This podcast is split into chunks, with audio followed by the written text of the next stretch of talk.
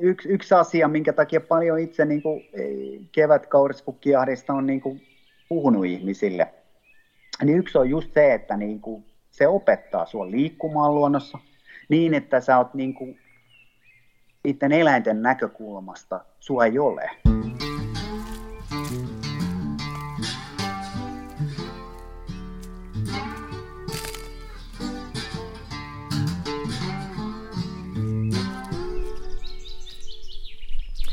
Moi, minä on Matti Tieaho ja tämä on Saappaat jalassa. Tällä kertaa puhutaan metsäkaurin kevätmetästyksestä. Omituinen laji. Perinteet metsäkaurin ke- metästykseen ylipäätään Suomessa on aika, aika tuoreet. Tänään mä juttelen tästä asiasta Aki Perälän kanssa, joka, joka on etäyhteydessä mun kanssa Taivassalosta.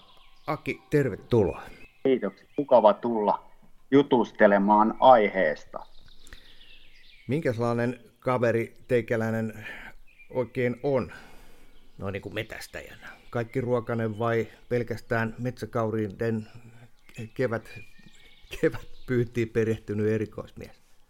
No, mä oon aika monipuolinen metsästä. Mä oon aina, aina metsästänyt monipuolisesti ää, erilaisia ja ihan pikkupojasta alkaen kymmenvuotiaana mä oon suorittanut metsästyskortin aikoina Pohjanmaalla, mistä mä oon kotoisin ja tänne sitten päätynyt tänne Varsinais-Suomeen Turusta hieman länteenpäin on Taivassalo ja, ja, ja erinäisten juttujen kautta ja tota, täällä nykyisin ja, ja metsästänyt tosiaan metsästän kaikkea. Mä oon aina sanonut, että mä oon silti sydämeltäni ja, ja tota noin, niin, mua kiinnostaa pienriista, johon mä jollain tavalla luen jopa metsäkauriin. Osittain vaikka se meillä Suomessa onkin ns. suurriistaa, niin, niin ja petojen metsästys on tietty yksi tärkeä itselle, pienpetojen metsästys.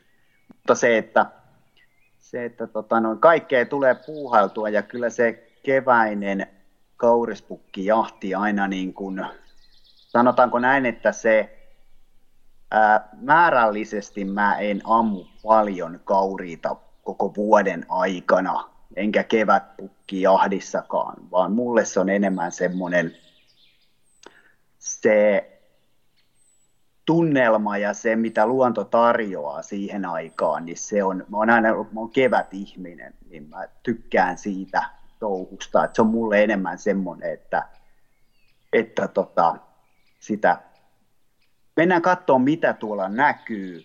Liikutaan semmoisena aikana, että siellä näkyy paljon sellaista, mitä ei kaikki ihmiset pääse näkemään ja kuulostellaan ja katellaan. Ja sitten paljon, kun täälläkin on tiheä kauris kanta, niin, niin paljon eläimiä näkyy ja sanotaan, että joka reissulla ampuisin kauriin, jos kauris puki, jos haluaisin, mutta, mutta kyllä mulle se on enemmän se, että mä etsin sieltä sitä. Sanotaan, että mun metsästystyyli on sellainen, että se kohde eläimen pitää tuntua joltain.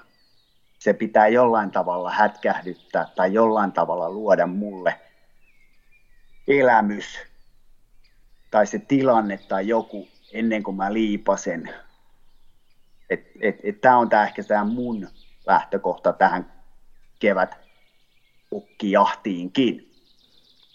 Metsäkauriin kevätmetästys ajoittuu siis toukokuun 16. päivä ja 15. kesäkuuta väliselle ajalle, eli tuommoinen kuukausi. Minkä ihmeen takia mm, nimenomaan pukkikaurita keväällä metästetään? Tämä on mulle ihan mysteeri. No joo, se on, se on sillä tavalla, sanotaanko näin, että jos me mennään metsäkauriiseen ylipäätään, niin sehän on niin kuin, äh, kohtuu, su, niin kuin, sillähän on rauhoitusaika aika lyhyen aikaa vuodesta loppupeleissä. Että on helmikuu 15 tai, tai 16 siitä eteenpäin ja sitten 16 viidettä alkaa taas ja sitten kesäaika on sillä rauhoitettu syyskuun ensimmäiseen asti. Mutta se on niin kuin, sanotaan näin, että historia tulee varmaan siitä, että ää, uskoisin, että Suomessa jäljiteltiin Ruotsia, missä, missä Tsernopilin ydinonnettomuuden jälkeen todettiin kaurispukkeihin kerty, kerty tota noin, niin jäämiä ja, ja en nyt muista ulkoa, että oliko kyse siitä, että, että tota, pyrittiin vähentämään niitä, että ei edelleen leviäisi tätä, vai oliko kyse siitä, että niitä tutkittiin jollain tavalla, että mikä se on se, milloin tuli Ruotsiin tämä, ja tämä sitten kopioitiin 2005, Suomessa alkoi tämmöinen kuukauden kestävä kaurispukkijahti, ja ideahan on alkujaan ollut suomalaisessa kevätpukkijahdissa se, joka, joka mun mielestä pitää nyt kaikkien muistaa, että silloin kauriin met, äh, niin kuin metsästys keskittyy, äh, siinä keskitytään kannan hoitoon ja silloin pyritään ampumaan ylivuotiaita, jotka on ulkujalalla, kaurispukit, kun ne äh, naaras, naaras erottaa uusien vasojen tieltä vanhat vasat, niin kaurispukit, nuoret pukit, ylivuotiset lähtee vaeltamaan ja ne vaeltaa yleensä alueelta hyvinkin pitkään. Että olikohan, jos ulkoa muistan, voin olla nyt väärässä, mutta oliko 40 kilsaa keskimääräinen vaellus. Saattaa olla pitempi, eli se voi olla jopa satoja kilometrejä. Ja eli ne poistuu siltä alueelta, missä, missä sä oot nähnyt ne, niin tosi tehokkaasti ne nimenomaan pukkivasat edellisvuoden Eli keskitytään siinä metsästyksessä niiden metsästykseen. Ja lisäksi sitten täytyy muistaa, että talven jäljiltä meillä on heikkoja yksilöitä. Ja niitä olisi syytä poistaa silloin esim. autokolarissa, kolarissa loukkaantuneet. Mäkin olen ampunut monta kertaa semmoisia useammankin, jolla on esimerkiksi jalka ollut poikki. Niin eläinsuojelusta syistä niin sitten pukkijahdissa ampunut pois ja, ja tota, sitten yksi vielä tulee semmoinen, mihin mä keskityn, on, on semmoiset vanhempi kaurispukki, jolla on kuitenkin, sillä ei ole haaroja sarvissa ollenkaan, vaan sillä on todella pitkät suipot, sarvet, niin niitä mä poistan, mutta sen sanon nyt juurikin tuon tässä yhteydessä esiin, että sellainen hy, niin kuin hyvien pukkien ampuminen keväällä ennen kiima-aikaa, kun kaurilla on kiima-aika heinä-elokuussa, niin tota, on vähän semmoinen, että pidättäytyisin siitä, koska jos halutaan sitten taas trofeita, niin se voidaan se trofee saada tällaisella hyvin alueellisella eläimellä, niin se voidaan saada kyllä sitten syksylläkin se trofee sieltä seinälle. Metsäkauri sanoi sillä omituinen otus, että se silloin nahat pois sarvista jo tämän kevätmetästyksen aikaa ihan täysin, eikö ookin? Joo, kyllä siellä on sitten joitain yksilöitä, joilla voi olla, ja yleensä siinä onkin jotain. Ää, siihen, koska sarvet keloutuu pois, niin sehän vaikuttaa loppupeleissä niin kuin tämä on hormonaalinen asia. Ja, ja yleensä valon määrä on se, mikä vaikuttaa hirvieläimiin ylipäätään aika paljon. Ja, ja tästä johtuen niin kuin, yhtä lailla tämä metsästysaika, niin tämähän on juuri se, että se on niin kuin, kuukauden kestävä ja se on, se on tarkoitettu siihen niin kuin NS-kannanhoidolliseen ää, metsästykseen, niin tämähän on ajoitettu myöskin Suomessa näin, että yleensä ne ehtii kelomaan ne sarvensa jo. Et, et, et, et siinä on niinku ehkä tämmöinen pointti ylipäätään, mutta ne, ne kelominen tapahtui ehkä joitain viikkoja ennen, riippuen vuodesta, millainen talvi on ollut ja näin, mutta joitain viikkoja ennemmin. Nyt vielä ainakin näyttää tällä hetkellä, että siellä on ainakin valtaosalla vielä nahat sarvissa, mutta se nyt kun kelit lämpiää, valon määrä lisääntyy, niin se on sitten aika rivakkaa se. Plus sitten se kelominenhan tapahtuu niin, että kun se verenkierto heikkenee siellä nahassa, mikä on sarvien, sarvien tota noin, niin ympärillä, niin, niin se pukkihan alkaa niin kuin ää, luonnostaan valmistautumaan siihen kiima-aikaan ja, ja, ja alkaa yhä vähemmän sietämään puita pukkeja alueellaan, niin sehän merkkaa, se rupeaa merkkaamaan puita ja sitä kautta se alkaa sitten, kun se nahka rapistuu, niin ne alkaa sitten lähtemään siitä. Ja se on aika nopea sitten, jossain vaiheessa näkee paljon se pukkeella roikkuu erilaisia nahan krämmäleitä, mutta aika pian ne sitten siitä me, menee poikkeen. Sitten on tietty just nämä yksilöt, siellä on, joilla on jotain hormonaalista ongelmaa, niin niillä saattaa olla tosi pitkään ne nahat sarvissa. Että tämä on sitten tietty yksi sellainen, että se voi olla merkki valikoivassa metsästyksessä keväällä, että ammutaan tämmöisiä, että jos nähdään jotain, yleensä ne on aika sellaisia pieniä pukkeja, mutta se ei ole missään tapauksessa mun mielestä sellainen niin kuin, niin kuin mustavalkoinen, että tällainen pukki pitäisi poistaa sen takia, kun sillä on nahat sarvissa, niin se ei, asia ei mene ihan näin. Metsäkaurishan on meidän hirvieläimistä se, se kaikkein pienin, ja jos oikein muistan, niin tämä kanta on meille tullut 1900-luvun alussa tuota Kaakon puolelta, kaikki hyvä tulee idästä, ja sitten vähän myöhemmin tuolta äh, Tornion kautta Ruotsin kantaa katsoin tuossa yhtä kirjaa ja jahtimalla kirjaa, jossa kerrottiin, se on julkaistu 2005. Siinä kerrottiin, että mm, kanta olisi ollut Suomessa niihin aikoihin tuommoinen 16-15 000 kappaletta. No nyt me eletään vuodessa 2022 ja löysin jonkun tilaston. Metsäkauri sanoi sillä ovella oli tapaus, että sen, sen kantaa ei, ei ilmoiteta, niin kuin esimerkiksi hirvet pystytään näillä riistakolmiomittauksilla laskemaan ja, ja sen mukaan pelataan metsäkaurista, että jostain syystä tehdä. Öö, mä löysin jonkun tilaston, että vuonna 2020 Suomessa ammuttiin yli 17 000 metsäkaurista, kun niitä siis 15 vuotta aikaisemmin oli kaiken kaikkia kannan arvioitiin olevan tuommoinen 15-16 000. Mikälainen tilanne se siellä Lounais-Suomessa, joka on kaikkein kovinta aluetta tällä hetkellä on? No, joo, tämä on varmaan se, että miksi tämä kevätpukkijahti on myöskin niin kuin nyt sanotaan ihan viime vuosina varsinkin, niin se on ruvennut olemaan suosittua. Niin tämä, että kauris lisääntyy. Kaurishan on todella tehokas lisääntyjä sellaisella paikalla, missä se niin kuin, saa lisääntyä ilman, että siellä on suurpeto painetta tai metsästyspaine on niin kova, että, että se kyllä tulee sieltä. Sitten toinen terän, terän tota noin, niin vasta vasta on siinä, että, että tota, se myös on herkkä laji, eli se, että se voidaan yliverottaa.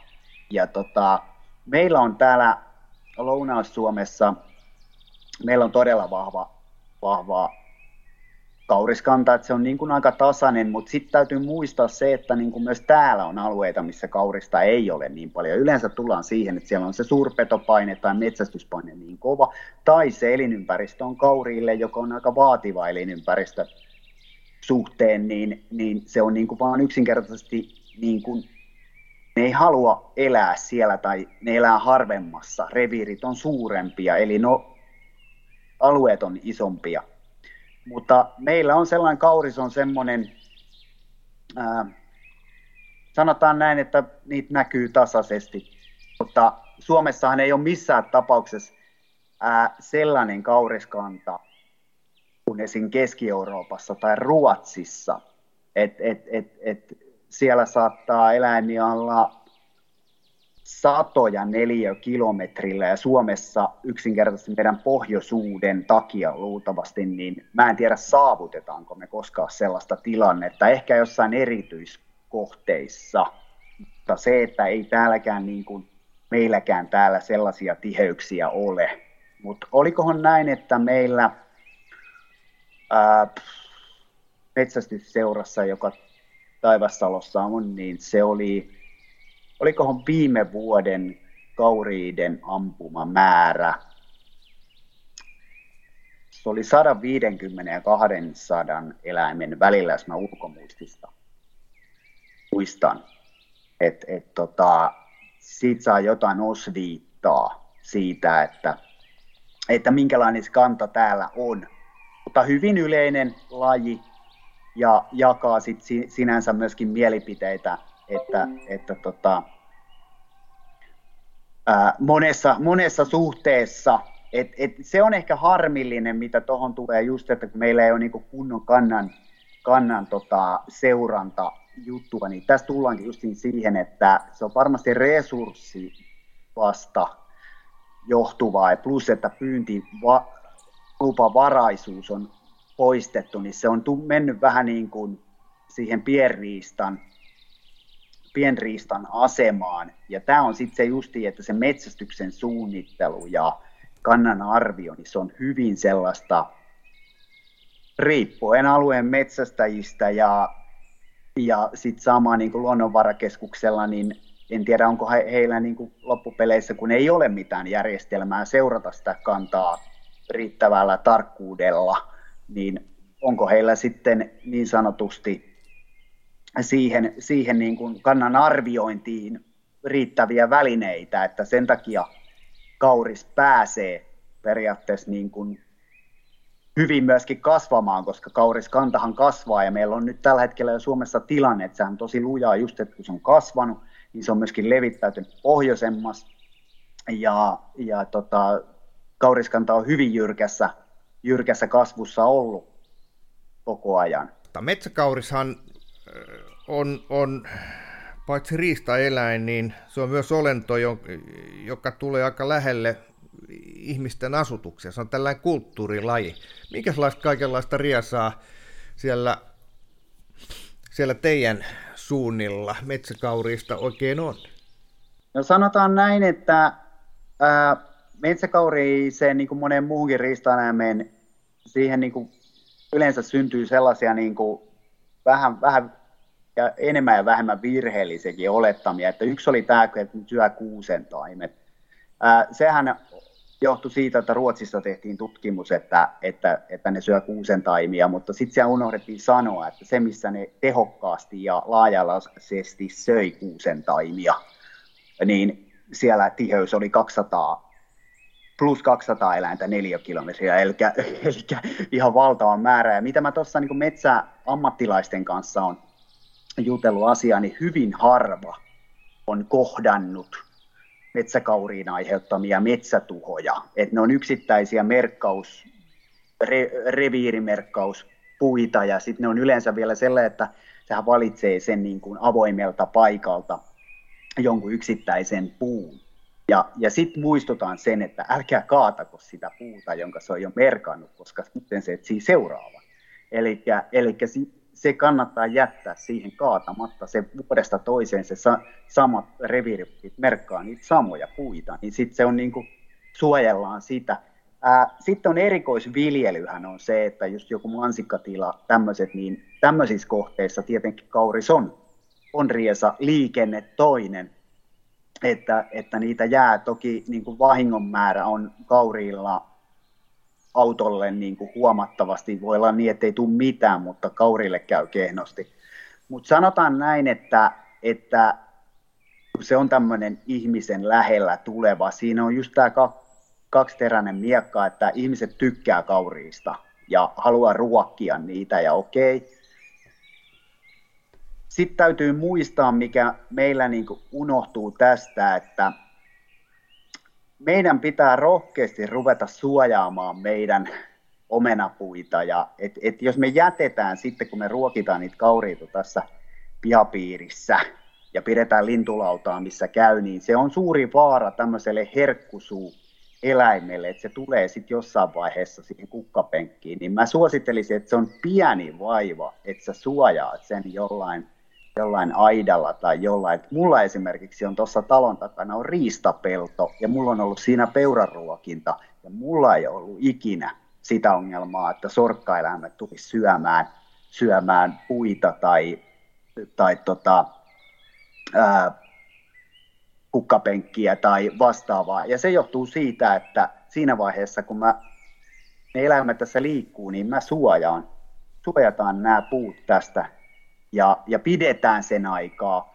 suojattuna, koska kauriskin hakee siinä, niin kuin vuoden ajassa, ää, niin kuin kaurin näkökulma on se, että se etsii aina siihen olosuhteeseen päivään, vuoden aikaan niin kuin sen parhaan ravintolähteen. Ja varsinkin keväällä, kun ää, maa alkaa vihertää, vielä ei ole luonnossa riittävästi ruokaa, niin se saattaa tulla kukkapenkkeihin, koska se on vain yksinkertaisesti niin, että sä tarjoat sille parhaan safkan siihen aikaan. Niin sen takia niin kuin kannattaisi muistaa, että, että pienellä vaivalla, tällaisella ehkäisevällä toiminnalla, niin voitaisiin niitä tuhoja vähentää ilman, että me kirotaan, että nyt ne syö ja katsotaan ikkunasta, kun ne syö noita, noita puskia, että et, et, et, se ei ole iso homma se verkkorulla vetää tuohon ja sun muuta. Niin tämä kannattaisi muistaa, niin silloin moni harmi, plus sitten kauris on tosi, mä tykkään ainakin itse siitä ja moni muukin niin kuin ruokkii niitä mielellä. No nätti eläin ja semmoinen viihdyttävä eläin katsella, mutta se, että sitten tässä on näitä lieveilmiöitä, mutta niihinkin kannattaisi varautua. Metsäkauris on tämmöinen vampimainen olento, mutta sitten tulee joka kevät se toukokuun puoliväli ja kaurispukkia, siis uroskaurista, metsäkaurista saa metästää. Miten se, mitä lajeja, onko siinä tämmöisiä eri, eri tapoja metästää? Mitäs teikäläinen käytä? Joo, ensiksi se, että niin kun, ää, mä suhtautuisin tuohon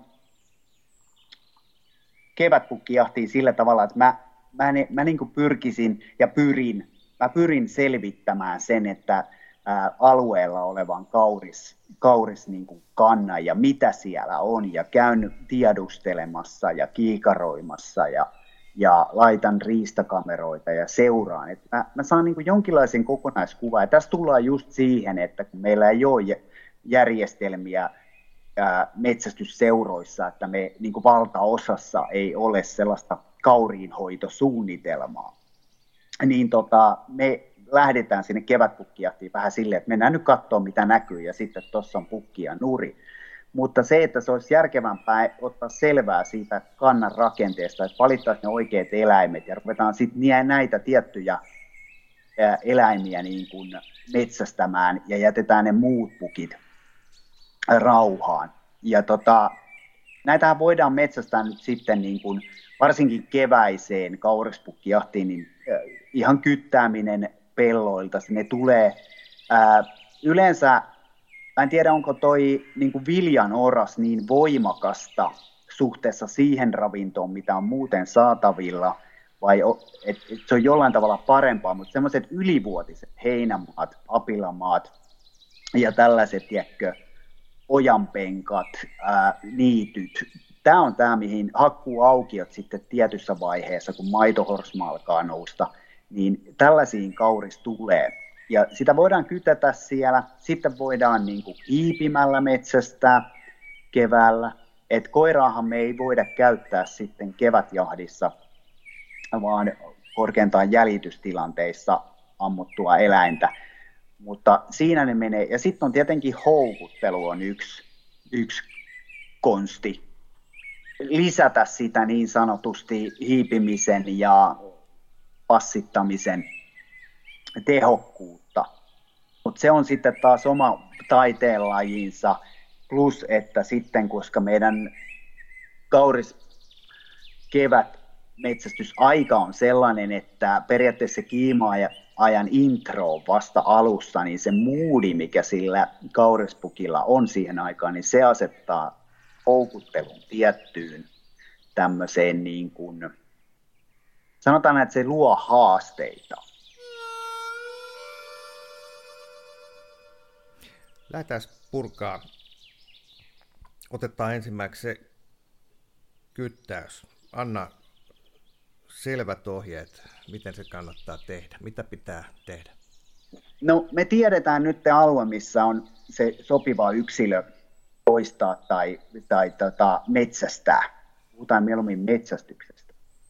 Ja tota, ää, me mennään sinne ensinnäkin, se on joko aamu tai ilta, iltahämärän aikaa. Kauris voi olla päivälläkin aktiivinen, riippuen sellainen, että, että ää, missä se on. Onko se vähän sivumpana ihmisistä sun muuta, onko siellä mitään häiriöitä, mutta pääsääntöisesti aamu- ja iltahämärässä mennään hyvissä ajoin paikan päälle sinne. Sitten muistetaan sellainen asia, että kun nisäkkäillä on tuommoinen kohtuu hyvä niin kuin hajuaisti, niin se sun hajun, eli se niin sanottu alatuuli, niin se ei saa mennä sinne, missä ne eläimet on, mistä ne tulee. Eli nisäkkäiden metsästyksessä pitää muistaa se, että, että sinne paikalle pitää mennä kyttäämään sellaisesta suunnasta ja olla kyttäämässä sellaisesta suunnasta, että ne nisäkkäät ei saa sitä sun hajua. Sitten sä tota, noin, niin istuskelet siinä vaan rauhassa käsikiikari, aivan ehdoton kampen mukaan. Justiin niin kuin, paitsi hiipimisessä, mutta myöskin niin kuin passittamisessa, että voidaan se eläin tunnistaa oikein, eikä tarvi sitten aseella sihtaaminen aina on semmoinen asia, että ja sillä hakeminen, niin se on sitten varsinkin, kun ollaan tälleen kauris, äh, kohtuu urbaani eläin välillä, niin se on vähän semmoista, että nykypäivänä en suosittele, mutta käsikiikarat on näppärä sitten tsekkailla. Ja siellä ollaan niin kauan, kun sit, kunnes sitten tulee tota noin, niin sen verran pimeä, että eläimen tunnistaminen on hankalaa. Ja toinen, että monesti kauris on aktiivisempi niin kuin valosalla ja siinä hämärässä kuin sysipimeessä tällaiseen kevätaikaan. Eli ihan hyvin mielin voi mennä sitten kotia, kotia päin. Ja aamulla tietenkin sit pitää olla tosi aikaisin liikkeellä, koska valon määrä on tosi suuri. Ja silloin kun sinne mennään aamulla, niin sitten pitääkin mennä varovasti, koska se eläin on jo lähellä. Ja se on jo, niin kuin se voi olla jo paikan päällä. Eli sit se lähestymisen ja sen tuulen käyttö, maaston käyttö on tosi tärkeää. Mitä tämä tosiaikainen tarkoittaa? No se tarkoittaa, muistan ulkoa kuin vuosi viimeksi, kun olen katsonut siihen aikaan, mutta sanotaan näin, että nyr- nyrkkisääntöön, että tunti, tunti ennen kuin valosaa rupeaa tulee, niin pitäisi ruveta olemaan mestoilla, eli nyt puhutaan jostain kolmesta. Et, et jos illalla, illalla oot ollut jahdissa, niin et sä kyllä kovin pitkään nuku se, jos sä aamulla meinaat mennä, että, että se on semmoinen lyhkäinen, mutta hyvin, hyvin ajoissa, mutta sitten se aamulla se aktiivisuus jatkuu aika pitkään, jopa kahdeksaan. kahdeksaan. Sitten siinä tulee, se on, se on vähän semmoista ry, rytmiikkaa. Voisi sanoa näin, että kaurilla on semmoinen karkeasti sanottu neljän, kolmen neljän tunnin rytmi. Niin, ja sitten välissä on lepojaksot. Ja se on jännä sitten sekin, että se rytmiikka niillä kaikilla alueen kaurilla on aika lailla sama. Et, et, et, niitä välejä näkyy paljon ja sitten yhtäkkiä niitä ei ole missään. Miten se oli siis äh, metsäkauris, niin kun sit kytätään, niin, niin sitä ei kytätä tällaisten houkuttimien kanssa siis, että, että tota, se tulee syömään jostain katoksesta heinää, niinkö? No, siis voidaanhan sitä ja Suomi on pitkä maa. Että, ja kauriskanta on levittäytynyt suurelle, että jossa voi olla ainakin alkuvaiheessa lunta ja näin, ja ne tulee ruokintapaikoille, mutta sanotaan näitä perinteinen kevätkaurisjahti, niin mä en itse miellä sitä pöntöllä, ruokintapöntöllä istumiseen, koska, koska mun mielestä se on enemmänkin tämmöinen samoilu kautta kyttäily pelloilta, mutta kukin voi tehdä miten haluaa ja, ja sallittua ja näin päin pois, mutta niin kuin varsinaisesti, ja suosittelen, että menkää sinne pelloille ja menkää sinne luontoon sieltä pöntöltä pois, sieltä näkee enemmän ja siellä on miellyttävämpää. Plus sitten mä miellän sen, että nimenomaan ei kytätä rakennuksen suojasta, vaan, vaan osa sitä juttua on se, että me ollaan tuolla oikeasti niin kuin ojapenkalla tai me ollaan oikeasti tuolla jossain, täällä on hyvin kallioista maastoa, niin siellä istuskellaan siellä korkealla ja katellaan, kun mäyrää, mäyrä viipottaa ohi ja kettuja menee välillä ja hirviä näkyy ja lintuja on koko täynnä ja kuulostellaan niitä. Että enemmin, enemminkin tämmöinen ajattelu mun mielestä. Mutta kukin te, tehköön miten, miten niin parhaammaksi näkee. Eli ei, ei, ei tota rakenneta mitään koppeja minne eikä käytetä mitään telttakatoksia, vaan, vaan kamovärityksellä osaksi luontoa. Sitäkö se tarkoitat? No, no se on sitten taas tietty, että mikä väline meillä on että, et, et, et, ja mikä, mitä me halutaan. Että jos me ollaan jousimetsästäjiä, niin monesti, monesti sitten tarvitaan puuständiä ja monesti tarvitaan niin kuin tämmöistä ää, kytisteltaa. Tai kytistelta voi olla niin kuin, ää, myös kiväärimiehelle, haulikkomiehelle. Kauristahan saa ampua haulikolla myöskin. Niin, tota noin, niin ää, se voi olla varsin hyvä tai joku näköeste. Mutta se, että sinänsä niin kuin, ää, ehkä jostain ihan isommasta kyttäyskopista, niin no, ampumatorni tai joku, niin kyllä se helpottaa ja, ja kukin valitsee sellaisen, mutta itse miellän, sanotaan näin, että itse miellän se enemmän semmoinen, että ollaan luonnon keskellä, keskellä mieluummin. Sitten tietenkin tullaan hyvään laukaukseen, että, että, että monesti se kyttäystorni, mistä se laukaus suoritetaan, niin sitten siellä saadaan vakaa ampuma tota noin, niin, laukaus. Ja, ja erityisesti suosittelen tässä yhteydessä sitä, että ottakaa niitä ampumatukia mukaan, vaikka ampumamatka olisi lyhyt, niin varsinkin tässä kevättukiaadissa, niin se, se ampumatuki on erittäin, erittäin niin kuin suositeltava, että saadaan hyvä laukaus eikä, ja minimoidaan sitä huonon laukauksen riskiä. Aina kannattaa, oli jahti mikä on, niin käytä aina se kaikki tuki, mitä sä voit käyttää. Sitä saa ampua haulikolla, mutta sitten jos ammut sitä vaikka luodikolla, niin mikä sun tyyli on, tai kuinka pitkältä sä yleensä oot niitä ampunut? Ammutko aina seisovaa kohdetta vai myös liikkuvaa? Joo, kyllä sä, mä suosittelen ehdottomasti siihen, että ammutaan sellaista niin kuin rauhallisesti paikallaan seisovaa, joka on suoraan kyljittäin suhun. Että, eli se osuma pinta-ala on mahdollisimman iso. Ja sitten tullaan siihen ampuman matkaan, että, että tota, kannattaa käydä nyt ennen sitten 11.5. niin katsomassa se ase, että se käy nyt oikeasti kohdallaan. Ammutaan sillä jousella nyt oikeasti, oikeasti tota noin, niin maaliin, harjoitellaan niitä hommia, että minimoidaan sitä haavoittumisen riskiä.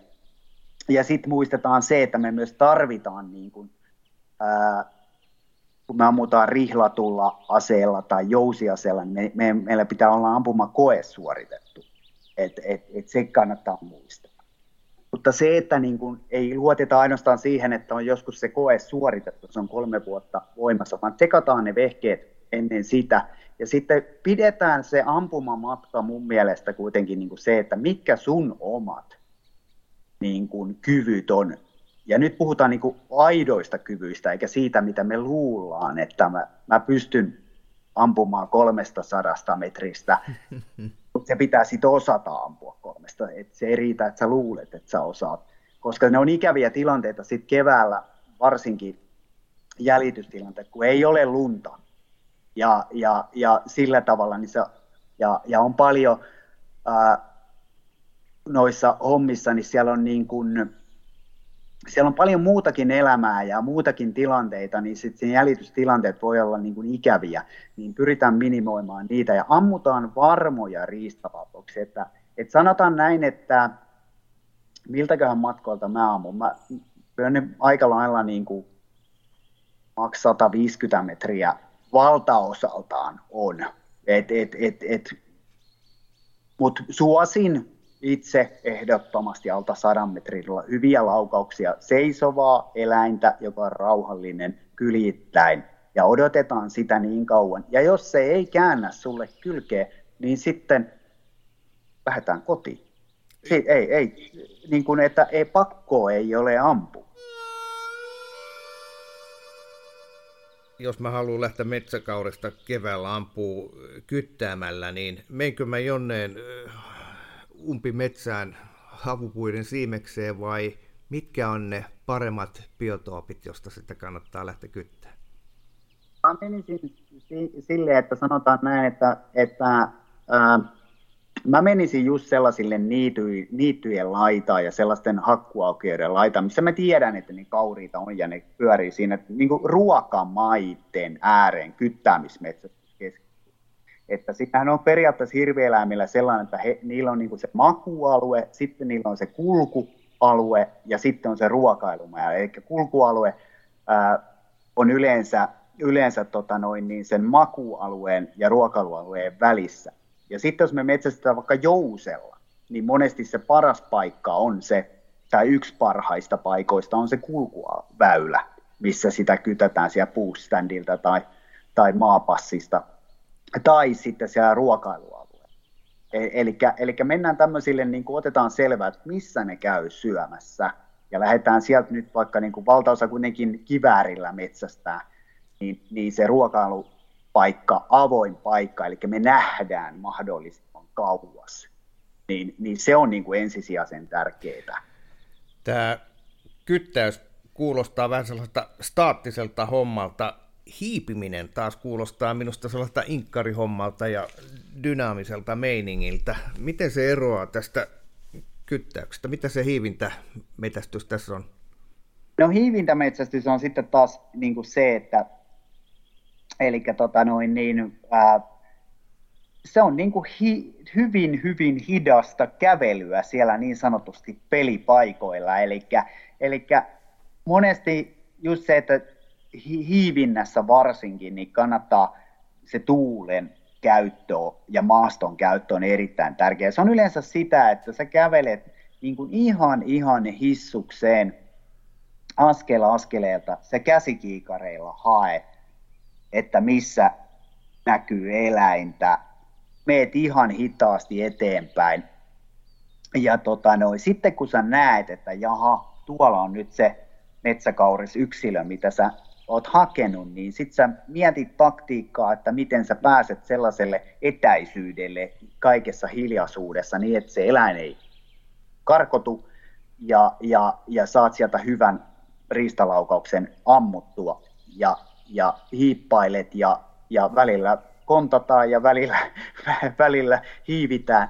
Mä olin joskus tota, Britanniassa metsästämässä sipeuroja. Ja mä pistin merkille siellä sellaisen asian, että monesti meillä mielletään hiiviminen sellaiseksi, että, että kohtuu rivakasti liikutaan sit kuitenkin. Niin ää, muistan se, että kun olin tämmöisen NS-ammattistalkkaajan mukana, niin meillä otti 10 metriä, se otti joku 15 minuuttia Eli, eli se on niin oikeasti hyvin hidasta. Toki me metsästettiin ja hiivittiin puustoisella alueella, mitä niin kuin hiipiminen voi olla, että sitä voidaan tehdä metsässäkin. Siellä, missä on se, ää, riippuen vuorokauden ajasta, niin me voidaan hiipiä esimerkiksi siellä, missä niiden makuupaikat kauriiden. Mutta se on todella tarkkaa, koska tämäkin herra, niin se ihan, ihan tarkkaan katto kaiken, kaiken, otti yhden askeleen ja taas sen saman maiseman haki hyvin tarkkaan. Ja sitten se saattoi huomata sen kuusipeuran jonkun korvan kärjen yhtäkkiä. Ja sitten se vaan niin näytti, että tossa on. Ja toinen, mikä tuli mieleen, niin silloin oli aika mielenkiintoinen, mikä niin kuin, tällainen, ää, en ole nähnyt missään Suomessa käytettävä. Mutta hänellä oli Saksan seisoja ja se oli kytkettynä vieressä, se tuli se koira hienosti mukana. Ja se aluksi aina haki ne eläimet, siellä se meni tuulen alta vastatuuleen, eli sinne mistä tuuli niin kuin tulee, ja sillä alueella, missä, missä tota noin, niin ne peurat oli. Ja se katto koiraa koko ajan. Se käytännössä metsästi hyvin paljon peuroja Saksan seisojan seisonnalta. Eli se koira ilmoitti, että tossa on peura. Sitten se rupesi kiikaroimaan, että, että missä se on ja etsii puveja, mitä siellä on. Ja, et, et, et se oli niin jännä nähdä, että on siis ollut kanakoira jahdissa niin peuroja metsästämässä. Ja tämä voisi olla semmoinen ehkä hyväkin, niin kuin sanotaanko näin, että kevätpukkijahti, jos jollain on sellainen koira ja mielenkiintoa, niin kouluttaa sen siihen niin kuin periaatteessa apriksi. Mutta eikö siinä ole joku säkäkorkeusrajoitus? No tämä ei ole ajava, tämä seisoja ei ole ajava koira, niin silloin, koska se on nimenomaan koskettaa säkäkorkeus, koskettaa niin kuin ajavia koiria, niin sinänsähän sitä pystyttäisiin laillisesti käyttämään. Mutta se on nimenomaan ajavilla koirilla on säkäkorkeus, maksimisäkäkorkeus, jota nostettiin. Ja, ja silloin tulee kyse plus, että sitten se seisoja voi olla kytkettynäkin vielä tuossa, eli siinä ei tule mitään avansseja sun muita. Eli sun mielestä se täyttäisi lain kriteeritkin, jos... Joo, se täyttäisi periaatteessa lain kriteerit täysin, koska se on periaatteessa ilmaisee sen vaan, että tukala jossain on. Eli periaatteessa voitaisiin kyllä käyttää, plus että sitten sulla on koira, mitä suosittelen ylipäätään, että jos niin kuin, ää, kaurisjahtiin, kevätpukkijahtiin mennään metsästämään, niin yksi tärkeä asia on se, että ennen kuin sinne mennään, niin selvitetään se jäljittävä koira. Jos sitä ei itsellä ole, niin kysytään joltain, kellä sellainen on, että voinko soittaa sitten, että kun tulee niin kuin se tilanne, että on ampunut sitä metsäkaurista, että hän tulee sen koiralla etsimään.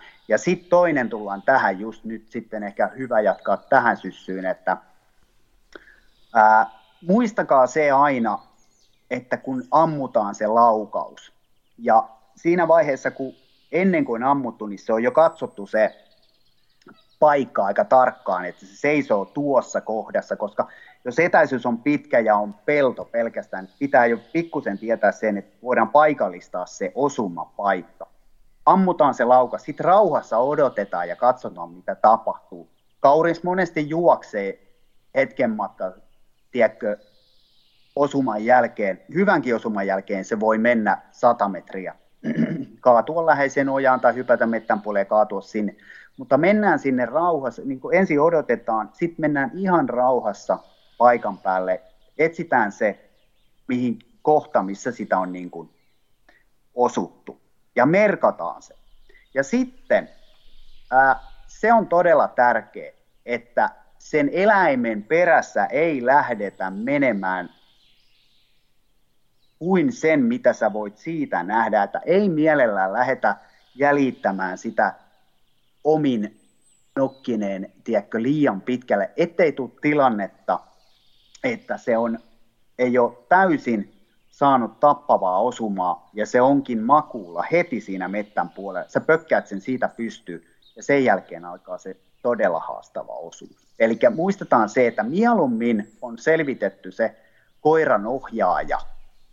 Ja jos mä en sitä tästä 50 metrin alueelta löydä tai mä en tiedä, mä näen, että se meni tuosta mettään, okei mä voin käydä kurkkaamassa, että onko se siinä, mutta siinä vaiheessa ei lähdetä etsimään ja haravoimaan sitä, vaan soitetaan koiranohjaaja paikalle, joka jäljittää se, koska hyvin, hyvin moni murhe poistuu näin tehtäisiin. Joo, haavakon jäljittäminen on aina kiusallista hommaa. Mites tämä, tämä tämmöinen hiivintämetästys, niin jos minun ei nyt oikein kiinnosta, että heräisin aamulla kolmelta tähän kyttäyshommaan, niin mihin aikaan tämä hiipiminen onnistuu?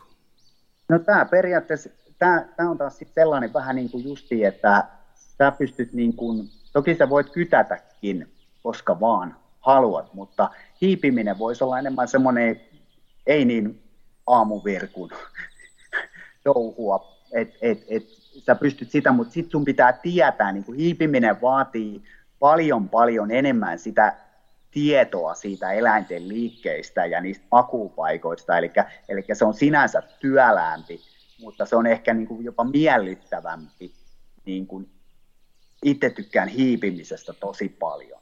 Et, et, et, et, et se on niin kuin, se vaatii enemmän valmistautumista, sanotaanko näin. Mutta sä voit tehdä sitä vaikka niin kuin päivällä tai varsinkin niin kuin iltapäivällä tai aamupäivällä tietyllä aikaa kaurit voi olla jossain jollain pelolle tulla, niin sä voit hiippailla sinne päin ja ettiskellä niitä siitä alueelta. Ja, ja sitten se kokonaisuus, missä sä sitä hiivintämetsästystä harjoitat, niin sehän ei niin tarvii suuri olla, että sun ei tarvi ajatella, että sun pitää siellä samoilla niin kymmeniä kilometrejä etsiäkseen sitä, vaan se on niin tietty kohde, missä sä tiedät, että niitä eläimiä on, ja sitten sä sieltä hiivit ja tarkkailet koko ajan niin kauan, että sä näet sen eläimen jossain, tai sä näet jonkun naaraskaurin. Monesti keväällä on sellainen ää, juttu, että ne, on, ne pukit on aika lähellä, niin jos sä näet naaraskaurin, niin on hyvin todennäköistä, että se pukki on jossain hyvin lähellä. Eli se kannattaa muistaa, että se on niin kuin monesti hyvin lähellä ja se voi olla niin, että se on siinä mettän puolella heti. Sitten sä vaan odotat. Et, et, et kun, tai yhtä lailla siellä kyttäämisessä pellolta, sä näet, että naaraskauriksi tulee pelto, niin silloin kannattaa olla tarkka, koska ennen pitkää se pukki tulee sieltä. Mutta se, että niin kuin, et, et, et, et sanotaan näin, että tämä kevätpukkijahti on niin kuin just tällaista hyvin suurta malttia. Ei hötkyillä, vaan niin kuin mal, malttia siihen toimintaan ja rauhallisuutta ja et sitä kautta lähti itse niin kuin sitä onnistunutta, et saa onnistunut ylipäätään, mutta että jos halutaan saalista, niin lähdetään sitä tälleen rauhassa rakentamaan ja sitten se toivon mukaan päätyy siihen, että saadaan kauris saaliksi. Luvat ja sellaiset hankittua, niin meistä kuka tahansa pystyy sen kohdalle tulevan hirven syksyllä ajossa ampumaan, mutta se, että lähdetään hiipien etsimään kaurista keväällä, jolloin kaikki vielä kahisee, rahisee, niin taitaa olla sellainen niin erikoismiesten juttu. No, sanotaan näin, että, että mä suosittelen. Mä, yksi, yksi asia, minkä takia paljon itse niin kuin, kevätkaurispukkijahdeista on niin kuin, puhunut ihmisille, niin yksi on just se, että niin kuin, se opettaa sinua liikkumaan luonnossa niin, että sä oot niin kuin, niiden eläinten näkökulmasta sua ei ole. Eli, eli se opettaa sinulle metsästystaitoa myöskin. Ja se on todella haastavaa, että nyt niin kuin ajattelee se, että kun siellä on niin kuin kuivuneita lehtiä ja kuiva kausi vaikka siinä, niin se on todella haastavaa, että siellä on joka askel pitää hiipimisessä esimerkiksi ase, tai sinne passiin mentäessä, niin joka askel saattaa olla niin, että sä joudut asettamaan ja miettimään, että miten sä etenet. Eli se on sellaista niin kuin, itse pidän niin kuin hyvin miellyttävänä. Plus sitten just se, että kun me nähdään siellä muita eläimiä, täällä esimerkiksi valkohantapeuroja on runsaasti myöskin ja hirviä ja näin, niin se, se kannattaa muistaa, että niitäkään ei pidä säikyttää, koska ne toimii varoitusjärjestelmällä kaikille muillekin. Eli, eli se, että se liikkuminen siellä kannattaa olla mahdollisimman huomaamatonta, että sen lisäksi sä saat niitä tiedätkö, elämyksiä siinä, kun sä ehdit ku, kuuntelemaan ja katselemaan rauhassa. Että, että sellainen niin kuin, että, että jos arjessa on kiirettä ja, ja suorittamispaineita, niin kevätpukkia niin ei, niin kuin sinne ei kannata lähteä sillä mielillä, että sitten sit kannattaa niin kuin miettiä jotain muita aktiviteetteja. Mites linnut, kun sä hiivit tai meet kytikselle, niin, niin tota, kun se närhi rääkäsee, niin onko se peli menetetty?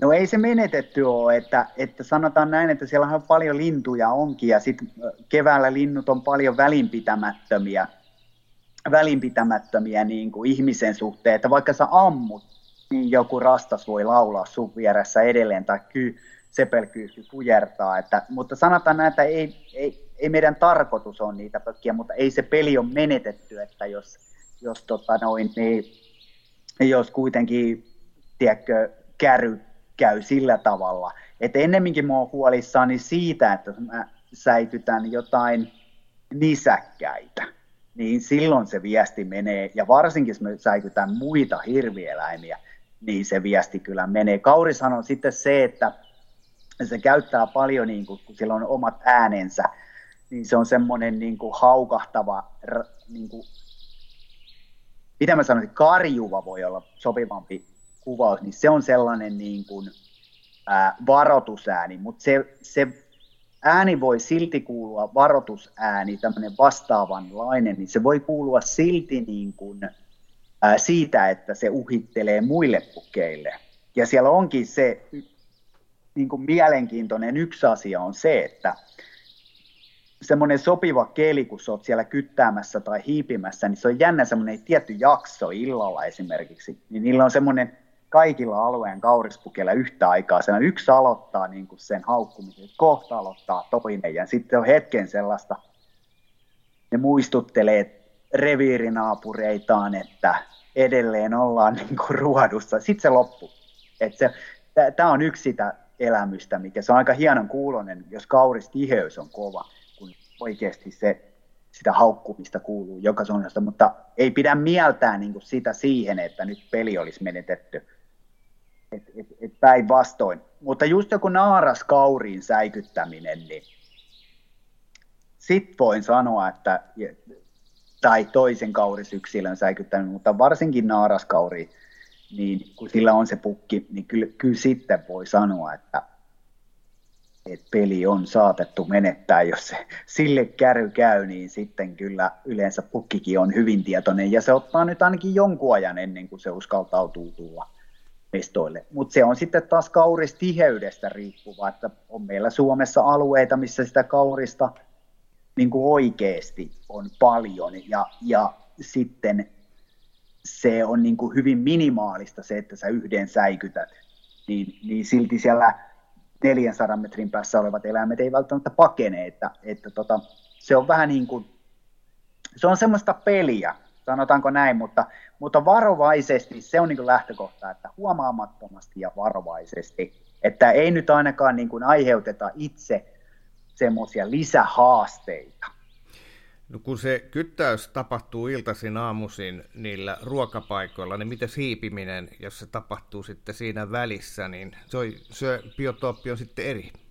Mennäänkö sitten sinne pöpelikköön? Joo, joo pöpelikköön suosittelen menee, jos se tapahtuu siinä välissä. Ja et, et se on justiin se vuorokauden rytmi, mikä siellä kaurilla, että suoritetaanko sitä makuaikaan, niin silloin mennään kyllä, ja kyllä mä sanoisin, että mä hakisin silloin niin kuin suojaisempia paikkoja.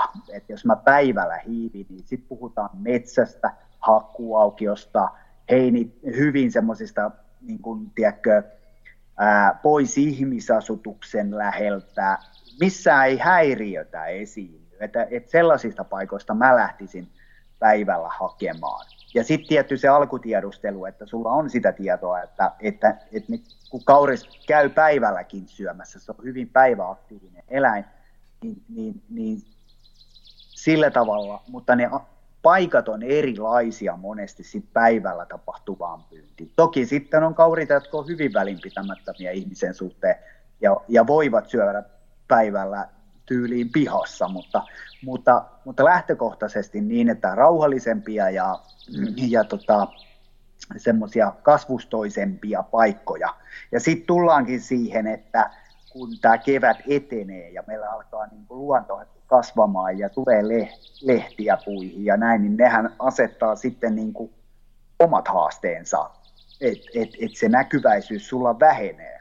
Ja, ja, ja vaikka sä näet eläimen, niin sä et pysty sitä ampumaan, koska siellä on enemmän vihreätä välissä, että kun se pitäisi kuitenkin olla luodille tai, tai tota nuolelle, niin se pitää olla se väylä tosi puhdas. Niin, niin se, se asettaa omat haasteensa. Miten sitten houkuttelupyynti? Mitä se oikein tarkoittaa? Onko se jotain pillittämistä? No joo. Eli houkuttelumetsästys, sitten houkuttelupyynti kaurilla, niin silloin puhutaan niin kuin eri, eri alalajeista niin sanotusti, ja ehkä tunnetuin on tämä niin kuin pillit ja, ja paineltavat houkutuslaitteet, laitteet.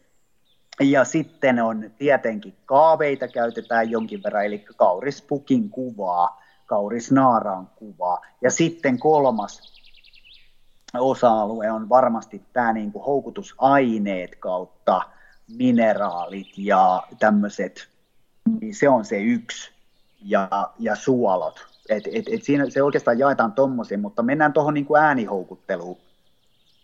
Ää, siinä on ehkä Suomessa just se, että meillä on toi metsästysaika on, kuten tuossa sanoin, niin tota, se on ää, siihen moodiin nähden niin vähän semmoinen haastava aika, koska se voi päivi, päivissä olla niin hyvin suuria eroja, kiinnostuuko ne siitä vai ei. Että se tarvii se pukki olla niin kuin sellaisella tietyllä moodilla, ja niitä on ihan joitain iltoja, voi olla tänä kuukauden aikana sitten, jolloin ne on tosi aggressiivisia sille ää, niin kuin kauriin äänelle, ja, ja ne tulee niin kuin puolustamaan omaa perheyhteisöään ja omaa asuinaluettaan. Mutta sitten voi olla semmoisia, että ne, ne niin kuin, päinvastoin juoksee toiseen suuntaan tai, tai tota, e, on hyvin välinpitämättömiä. Mutta sanotaan näin, että ää, mä suhtautuisin kahdelta näkökulmalta tuohon niin keväiseen kauriin houkutteluun niin kuin ää, pillillä tai paineltavalla houkutuslaitteella, niin tota, sillä tavalla, että ensimmäinen mä käytän itse paljon sillä, että mä meen kyttäämään, tai kun mä liikun, niin mä painelen kontaktiääntä silloin tällöin. Se on lyhyt piip, piip, piip, niin, niin mä painelen esim. puttoloon tunnetuin ehkä näistä, on puhallettaviakin pillejä, niin mun tarkoitus ei ole houkutella, vaan mun tarkoitus on ää, rauhoittaa niitä eläimiä. Eli mä ilmoitan sillä, kun mä sitä kontaktiääntä painelen, niin mä ilmoitan niille, että täältä tulee kauris, täällä on kauris, jolloin ne rauhoittuu. Ja monesti siellä, kun sä menet sinne passiinkin kyttäämään, niin ihan muutama piipaus silloin tällöin, niin se rauhoittaa sitä ympäristöä, ne tulee rohkeammin, koska niillä ei ole mitään pelättävää. Sitten meillä on niin kuin, noista pilleistä saadaan niitä kiima-aikaisia ääniä, että et tota, saadaan tällaisia niin kuin, ää, naaraan hätähuutoja, pukki on kiinnostunut siitä, että miksi naaras ääntelee näin tai, tai tämmöisiä, mutta ne on sitten monesti sellaisia, ne on liian rajuja keväällä, eli sillä aiheutetaan vaan, ellei se pukki ole semmoisessa muudissa, mutta kun me ei voida tietää, että sanotaan näin, että mä välttäisin valtaosaltaan niiden käyttöä. Sitten on yksi ääni ja se on tämä karjasu. Eli, kaurispukki sanoo tähän tyyliin. Niin sillä voidaan pikkusen ohjata sitä pukkia. Mutta koska se ei ole muudissa, niin kuin siinä kiimamuudissa, tämä on tehokkainta silloin kiima-aikaan, mutta se ei ole niin tehokasta, eli siihen aikaan, kun metsästetään keväällä Suomessa. Mutta sillä voidaan ohjata sitä kaurispukkia, tai jos se sulle uhittelee, niin sä uhittelet, niin se voi tulla, mutta se tulee tosi nopeasti ja myöskin tosi nopeasti voi lähteä pois, niin sä pystyt sitä sillä periaatteessa niin kuin ohjaamaan vähän, ja sitä suosittelen myöskin keväiseen aikaan, että et, et, et rohkeasti haukutaan sille takaisin, mutta siinä on selkeästi sellainen asia, että se pitää etäisyyttä, se ei halua, se välttää sitä konfliktia, eli se on se etäisyys 50-70 metriä niin kuin, maksimissaan, mihin se tulee sua. Se ei tule, niin kuin hyvin harvoin tulee ihan niin sanotusti jalkojen juureen, koska se ei halua tapella, mutta se haluaa ilmoittaa, että sä et ole tervetullut tänne. Eli se kannattaa niin tuossa houkuttelussa keväällä muistaa. Ja sitten on nämä kaaveet, on toinen asia, millä voidaan ohjata. Ja siinä on vähän tätä samaa niin kuin siinä kontaktiäänessä, eli Eli laitetaan sellainen sipuettikaave, mikä kaurilta näyttää, kun se eläin sieltä puskasta kattelee sinne. Eli siellä, ää, tota noin, niin, mihin se tulee syömään vaikka, tai jousimetsästäjille se on ohjurina eläimen ohjuuden toimii. Mutta siinä pitää muistaa tämä just, että se pitää sen tietyn etäisyyden. Eli jos sä asetat sen tuohon sun eteen 10-15 metrin päähän, niin se eläin pitää suhun etäisyyttä. Koska se ei halua, se voi tulla sitä niin kuin katsomaan, mutta se kiertää sitä mielellä niin, että se ei halua tulla siihen ääreen. Eli esimerkiksi jousella, kun maksimi ampumaetäisyydet on joitain kymmeniä metrejä, niin se, sit se oma sijoittuminen pitää huomioida myöskin siihen. Mutta sillä saadaan niin, kuin niin sanotusti sitä eläintä sillä kaaveella ohjattua näkösämmälle, plus että se eläin näkee, että tämä on rauhallinen mesta, että tänne uskaltaa tulla.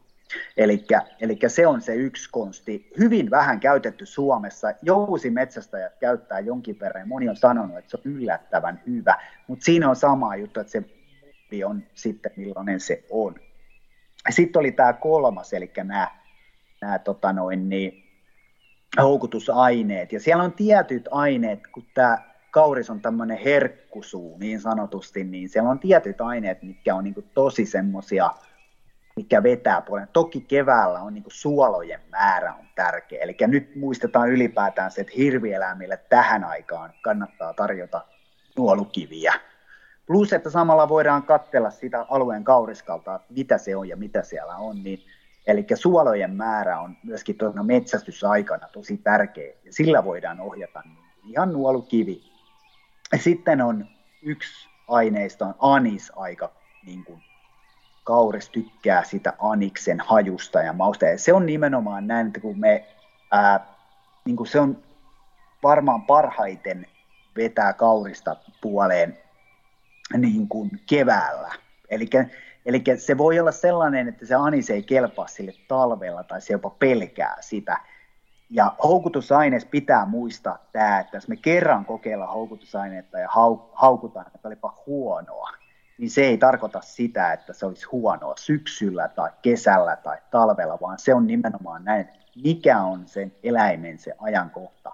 Niin Tuossa nyt on ainakin sellaiset niin kuin pääpiirteittäin, niin kuin, mitä niin kuin tulee näihin houkutusaineisiin, ja niitä voidaan käyttää. Mä en ehkä, mä en ehkä itse käyttäisi niinkään metsäkaurilla mitään myytyjä metsäkauriin tuoksuja, et, et mä en näe niin siinä sitä pointtia, että miksi se pukki tulisi, tulisi tota sitä metsäkauriin hajua katsoa, että ennemminkin se liittyy ravintoon tai mineraaliin, mikä sitä vetää puoleen. Et sillä tavalla siihen kannattaa suhtautua.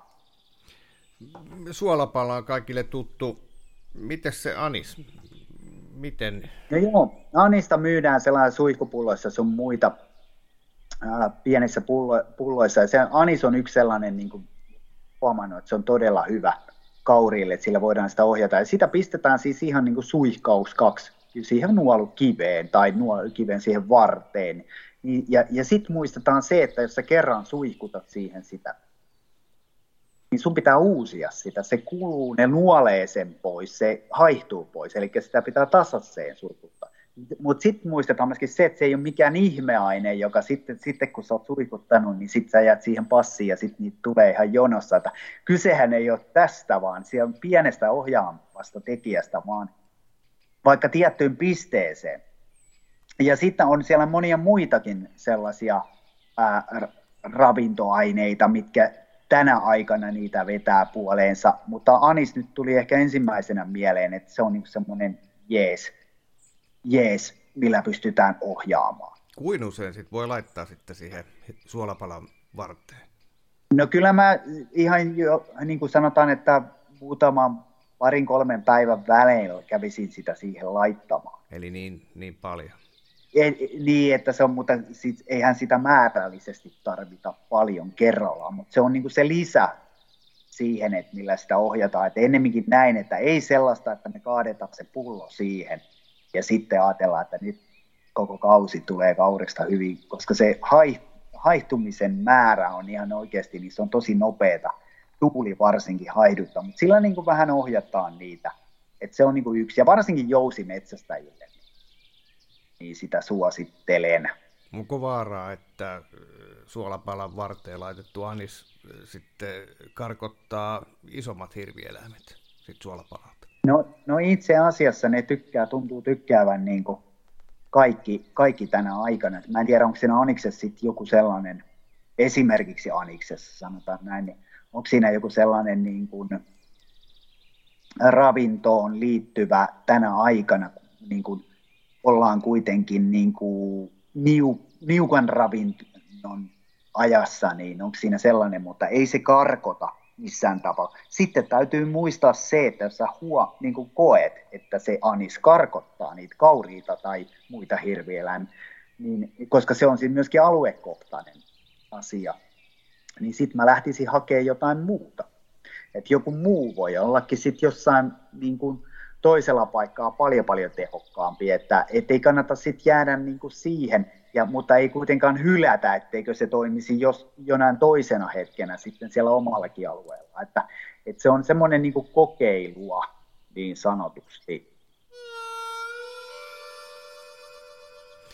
Vai jäi nyt vaivaa se kaave. Kun me menen syksyllä kyyhkymetälle, lyön kaaveet peltoon, niin niitähän on siellä parikymmentä. Mä en varmaan laita 8, 20 kauriskaavetta sitten sinne ruokintapaikoille? Joo, ei, ei, ei, ei pistetä niin kuin peltoa täyteen kauriskaaveita, että, että tota, ihan yksi, yksi kappale riittää oikein sijoitettuna, mikä se ase on ja mikä se alueen, alueen tota, niin kuin mistä ne kulkee, mistä ne tulee. Et se vaatii se kaavepyynti jo sitten jonkin sortin tietämistä, ja se voidaan yhdistää sit siihen niin kuin hou, houkutteluäänien käyttöön e, myöskin, että, eli kaavepyyntiä. Et se, on, niin kuin, se lähinnä toimii niin kuin visuaalisena ää, ohjurina sitten taas sille. Kaurishan on tosi utelias eläin, että mä muistan, mä olin joskus ää, kettua pillittämässä, muistan, siitä on pitkä aika, ja mulla oli sitten semmoinen,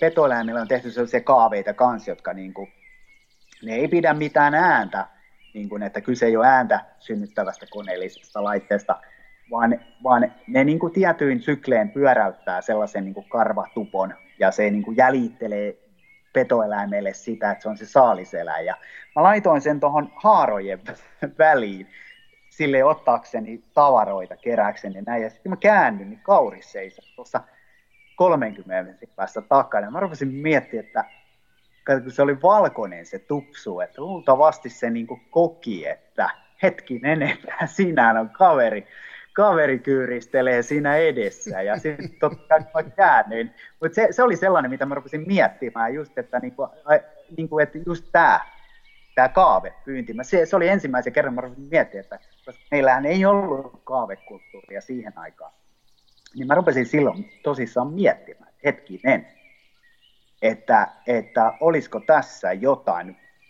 Yhdysvalloissahan on paljon, kuitenkin käytetään peurakaaveita, nykyisin myös Suomessa valkohäntäpeuralle, mutta se, että niin kuin kauriille ei ole käytetty Euroopassakaan kaaveita juurikaan ja sun muuta, että ihan, ihan minimaalista se mutta silloin heräsi niin se ajatus, että kaave saattaa olla toimiva. No jos sitten kevätpukki haluaa kaaveen kanssa, niin onko se kaave sitten naaraspukki? No sillä ei ole oikeastaan niin kuin, ää, mä sanoisin näin, että kun se on se suhtautunut enemmän sitten siihen, että, että tota, tuo, tuodaanko me sille pellolle kilpailija, eli pukkikaave, vai tuodaanko me sille pellolle niin kuin nimenomaan naaraskaave, joka luo sitä rauhaa. Niin se on sitten taas, mä näkisin ennemminkin niin, että mä en tiedä, onko sillä väliä sinänsä, että kumpi se on, kun se on oikein sijoitettu vaan. Mutta, mutta, mutta sitten täytyy kaave, kun nämä on monesti sitten niin kuin, ää, printattuja kaave, eli ne, ne oikeasti näyttää kaurilta, niin sitten muistetaan myöskin sellainen, että siellä on muitakin metsästäjiä voi. Et, et se oma turvallisuus, et sen takia mä ehkä käyttäisin sitä kaavetta harkiten, kuitenkin, että ei tule mitään ikävää tilannetta. Et, et, et se naaraskaave voisi olla senkin takia. Plus, että se, että, että meillä Suomessa eikä Euroopassa ole sitä osaamista tähän kaavepyyntiin vielä, ainakaan siinä määrin, niin mä lähtisin ehkä siitä naaraskaavesta senkin takia, että sillä päästäisiin niin alkuja kokeilemaan. Mutta kyllä tuossa niin kuin useampi henkilö on pukkikaaveella onnistunut, varsinkin jousimetsästä, niin ohjaamaan niitä eläimiä. Se tulee sille uhittelemaan siihen, mutta mut se on sitten oma taiteenlajinsa. Mitä se tarkoitat, että kaave on printattu? Onko se siis joku pahvi vai onko se ihan sellainen kolmiulotteinen? Se on äh, kaksiulotteinen tällainen niin kuin silhuettikaave, missä on niin kuin kauris, pukin tai naaraan kuva periaatteessa muotoon leikattu, se niin kuin näyttää kaurilta. Eli se on, ja se on tämmöistä kangasta, joka kestää, keske, kestää tota, sääolosuhteita, ja se on, siinä on jalka, millä se saadaan niin kuin koko, ja se on helppo, helppo kantaa ja kevyt kantaa mukana, mutta se saadaan nopeasti pystyyn. Eli se on tällainen, ja sitten pitääkin miettiä se, että, että sä näin niin kuin molemmilta puolin näkyy, että kun sä laitat sen, niin sun pitää miettiä silloin, että mistä ne tulee, mistä ne katsoo, niin että ne näkee sen kaaveen sieltä etäältä. Ja tämä valkoiset osat, mikä on siellä se peräpeili, niin sehän on niin kuin hirvieläimille sellainen niin kuin merkki. Eli tällaiset valkoiset, jossa kauris ää, laumaa katsot koska tahansa jossain pellolla syömässä, niin ensimmäinen, mitä sä, niin kuin, mistä sä tunnistat ja mistä sä näet sen kaukaa, että se on kauris, niin sehän on peräpeili. Ja, ja sama ajatushan on sitten myöskin näissä, että se peräpeilin merkitys on se niin kuin iso, ja se näkyy siinä kaaveessa. Tämmöinen city-orava, niin kuin meikälä, jos lähtee kevätkaurista hakee, niin, niin siinähän on vaara, että mä ammunkin sitten valkohäntä peura. Vai onko? No sanotaan näin, että ikinä ei ammuta tunnistamatonta kohdetta. Että se on niin kuin se lähtötaso. Että ennen ei edes niin kuin osoitella, ennen kuin me oikeasti tiedetään, että mikä tämä on. Ja sitten seuraava on se, että, että tota, jos, jos se oikeasti et sä ole satava, niin, niin sä et sitä ammu. Mutta ää, et, et, et sitten niin kuin jätetään ja opiskellaan vähän lisää sitä kauriin ulkonäköä, mutta lähtökohtaisesti kaurishan on paljon paljon pienempi. Ja, ja sitten muistetaan se, että ää, jos et mistään muusta tunnista sitä, niin seuraa sitä eläintä ja katso sen, onko sillä häntää vai ei. Eli valkohäntäpeura, se elää omaa elämäänsä ja signaloi tosi paljon hännällä. Se voi olla pitkään niin, että se häntä ei liiku, mutta, mutta, mutta jossain vaiheessa se liikkuu. Eli sitten vaan keskityt siihen. Sitten toinen, että se väriero, eli metsä, metsäkauris on tummempi, e, eli valkohäntäpeura on niin kuin vaaleampi väritykseltään. Ja, ja sitten metsäkauris on paljon siirompi myöskin. Ja sitten muistetaan se, että jos sillä niin kuin, ää, ää, niin kuin kaurispukki on ainut hirvieläin, millä on niin kuin täysikokoiset sarvet tähän vuoden aikaan.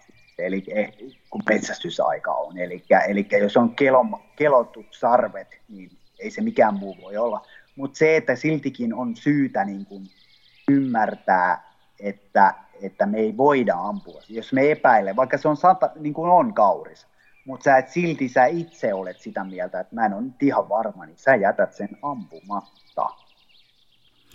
Miten se ajavalla koiralla metästys? Onko se keväällä luvallista ollenkaan? Ei ole, ei ole. Eli ajavalla koiralla metsästys on kiellettyä keväällä, eli, eli meillä on niin kiinnipitoaika. Ja, ja, mutta sitten monesti ajavia, ajavia koiria käytetään sitten siinä, varsinkin mäyräkoirat, treverit, niin jäljestykseen, mutta ne pitää olla sitten hihnassa.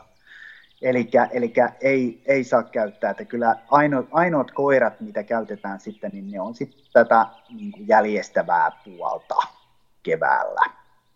Eli se Saksan seisoja, täytyykö sekin pitää hihnassa koko ajan, jos haluaa kokeilla? No sanotaan näin, että itse en nyt muista metsästyslakia niin tarkkaa juuri tässä näin, sen pystyisi kyllä tarkistamaan, mutta itse pitäisin sen hihnassa, koska sen koiran pitää olla niin kuin hallinnassa. Elikkä, elikkä, ja silloin toinen se, että kun tämmöinen samoilu metsästys, niin sillä ei ole mitään väliä, jos sä, sä olet kouluttanut sen koiran äänettömästi kulkemaan sun vieressä, niin sä ainakin varmistat silloin, että ei mitään tilanteita niin sanotusti synny. Mulla itsellä on mäyräkoira, mikä toimii tota, noutavana koira, eli jostain syystä toi mäyräkoira on mieltynyt noutamiseen. Se on mulla varisjahdissa keväällä. Mäkin pidän sitä kytkettynä johtuen siitä, että kun se on ajavalinjainen koira ja meillä on sitä sorkkaa ja varsinkin keväällä on paljon rusakoita ja kaikkea tällaista, mä estän sen, että se ei niin kuin, yhtäkkiä singahda siitä, kun se rusakko juoksee siihen 20, niin ei tule niitä ikäviä tilanteita. Sen takia sanoisin näin, että, että, että kytkettynä mielellään ja, ja sitten, sitten tota noin, niin mennään sen mukaan, niin sitten varmistetaan ainakin niitä tiedätkö, ikäviä tilanteita vähän pois ja minimoidaan niitä.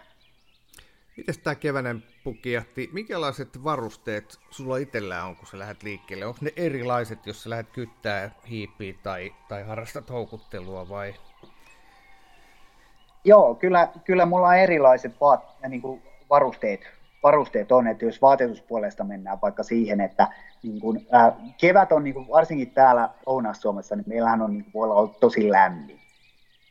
Eli se, että, että, ja toinen, että siellä voi olla hyttysiä. Et, et, et nyt jo ensimmäiset hyttyset alkaa pikkuhiljaa täällä heräilee. Ja tota noin, niin nämä pitää niin kuin muistaa, että mutta mulla on monesti kaurispukkijahdit, mulla on aika kevyt varustus. Eli myös vaatetus on kevyttä, että on niin kuin, et, et sulla on lämmin, mutta et sulla ei ole niin kuin liikaa, että sä et ole niin kuin Michelin ää, tota noin, niin ukko, että et, et on miellyttävä kulkea. Ja sitten niin kuin, ää, tietty maastosta riippuen, mutta niin kuin kengätkin, niin semmoiset kevyet kengät, jolloin on äänetön hilja kulkea. Sitten passissa on tietenkin se, että siellä sitä vaatetusta voi olla enemmän, johtuen siitä, että siellä ollaan paikallaan, siellä pitää olla paikallaan, niin, niin tota, että et siellä on mukava olla. Niin sitten passiin totta kai enemmän sitä vaatetusta. Mutta kam, niin kuin, se muistetaan, että sulaudutaan, on se metsästystapa mikä tahansa, niin sä sulaudut siihen maastoon. Eli sulla on ne tota, naamio, naamio ää, vaatetus, ehkä joku naamioverkko, jossa haluat laittaa. Sinänsä niin kuin itse on tykännyt aina olla niin kuin maaston suojissa mieluummin kuin kantaa kauheita kantamuksia. Että just kevyin varustein. Sitten on niin kuin tärkeä se, että sulla on se ampumatuki, että et se on niin kuin mukana ja sen käyttö on harjoiteltua. Ja se ase, jossa hyvä kiikari, jos kiväärillä metsästetään, niin, niin, ja tiedetään, miten se käy ja mille matkalle.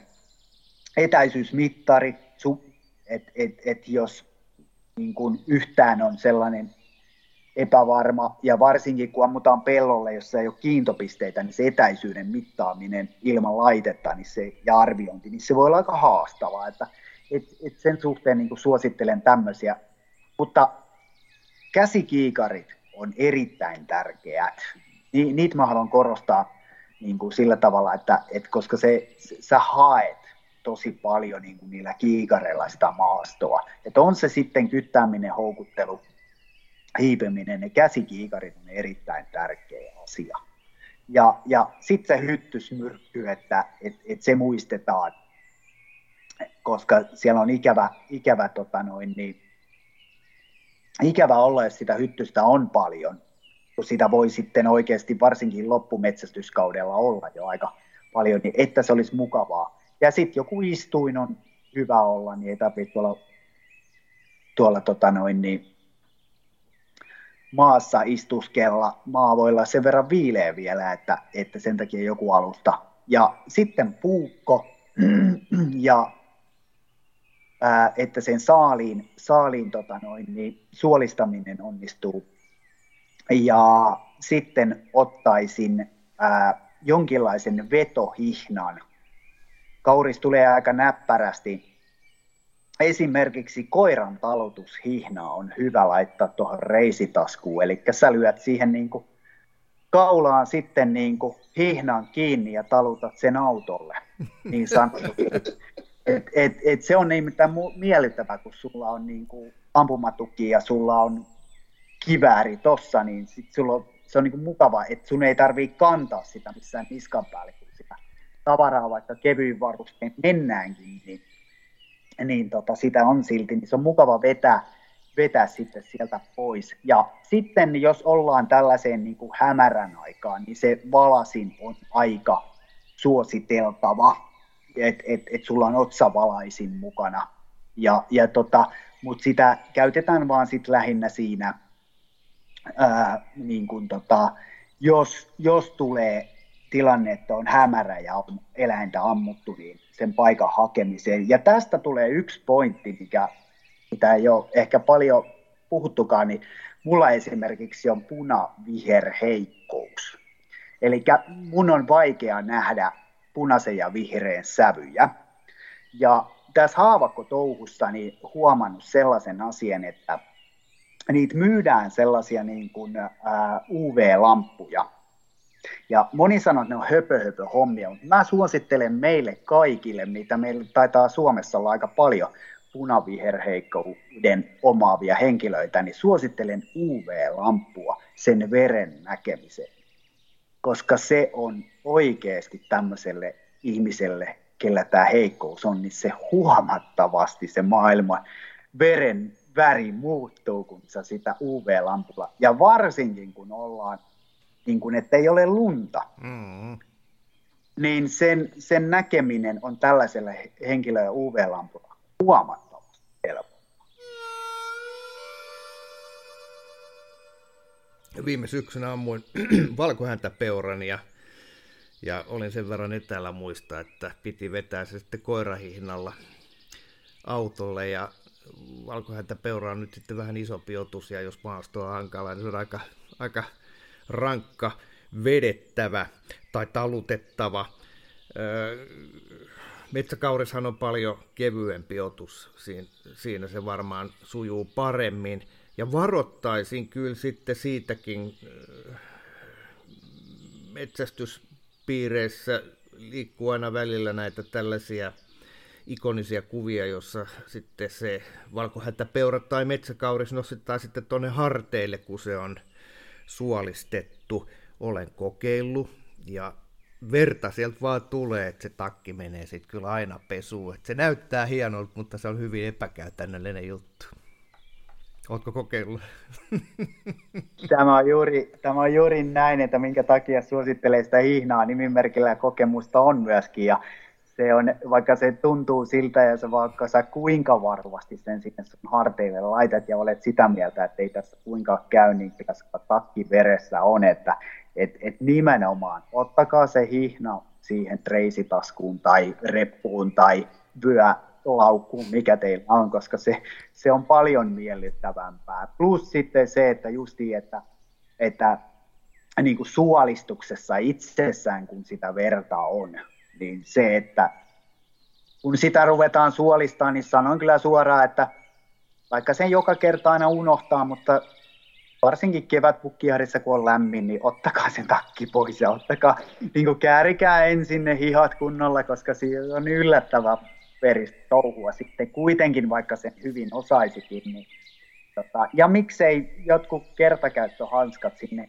mukaan ja vaikka paperia, koska loppukaudesta ei välttämättä, ainakaan etelässä välttämättä ole enää ojia, missä on vettä, että pestä jälkeen kädet, niin saa, saa pyhittyä sitten, eikä tarvitse sitten ruveta pyykkäämään vaatetusta. Miten on?